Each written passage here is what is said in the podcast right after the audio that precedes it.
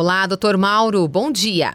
Bom dia, Cláudia, bom dia, ouvintes. Na semana passada, doutor, a gente falou sobre tosse e engasgo. O senhor falou aí para tomar cuidado, porque tosse de manhã é uma coisa, tosse mais à noite é outra. Pode ser uma doença cardíaca, né, respiratória, enfim. E hoje a gente vai falar especificamente sobre isso nos animais que têm mais idade.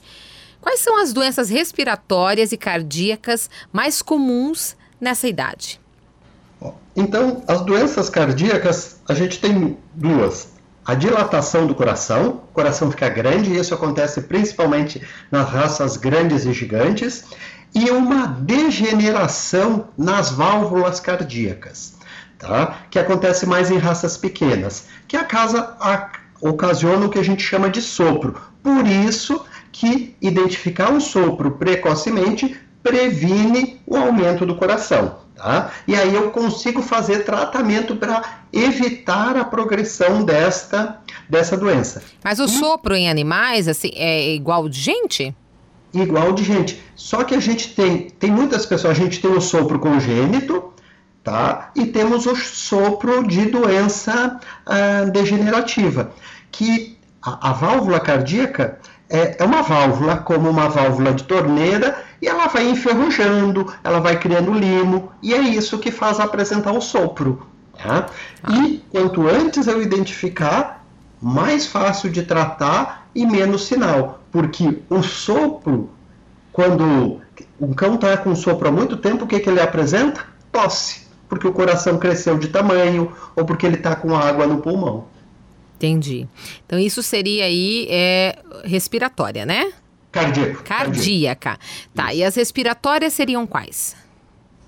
Broncopneumonia, hum. bronquite nos gatos. A bronquite nos gatos é muito frequente, tá? Uhum. Então, os ambientes fechados para os gatos aí é um grande problema. Eles eram de vida livre, a gente colocou eles para dentro de casa, então é um problema. E aí a gente tem poeira, cheiros, ácaros dentro de casa, tá? E, e nós também temos as menos comuns respiratórias.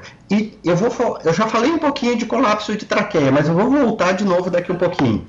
Por quê? A gente tem também ah, tumores, um, um, fraqueza do, do diafragma, tá? que também pode acontecer relacionado ao respiratório. E o colapso de traqueia, ela é uma doença, é uma degeneração da traqueia. E tem determinadas raças, principalmente as raças de focinho curto, tá? Pug, um, bulldog, todos eles podem ter isso, tá? E aí o que, que a gente precisa? Não deixar que eles fiquem obesos. Hum. Esse é o hum. ponto mais importante, tá? É a coisa mais importante para tudo isso. E esse colapso de traqueia é uma tosse associada com som de ganso bravo. Sabe um ganso bravo? Aham, hum. com barulho mesmo. Aquele, aquele barulho, né? Ah. Não sei se vai ficar bom aí, Cláudia, uhum. mas é um...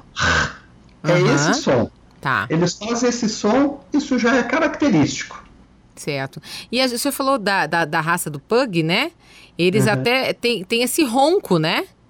Uhum. É muito característico deles, é por, por conta dessa questão respiratória mesmo, da raça. Isso. E além disso, como o focinho é muito curto, o uhum. céu da boca, né, o palato, ele é praticamente do mesmo tamanho. Daí ele acaba cobrindo ali a parte da entrada da traqueia. E aí eles têm esse ronco maior. Tá? Entendi. E se eles ficarem obesos, vai ter mais coisas ali apertando. Certo.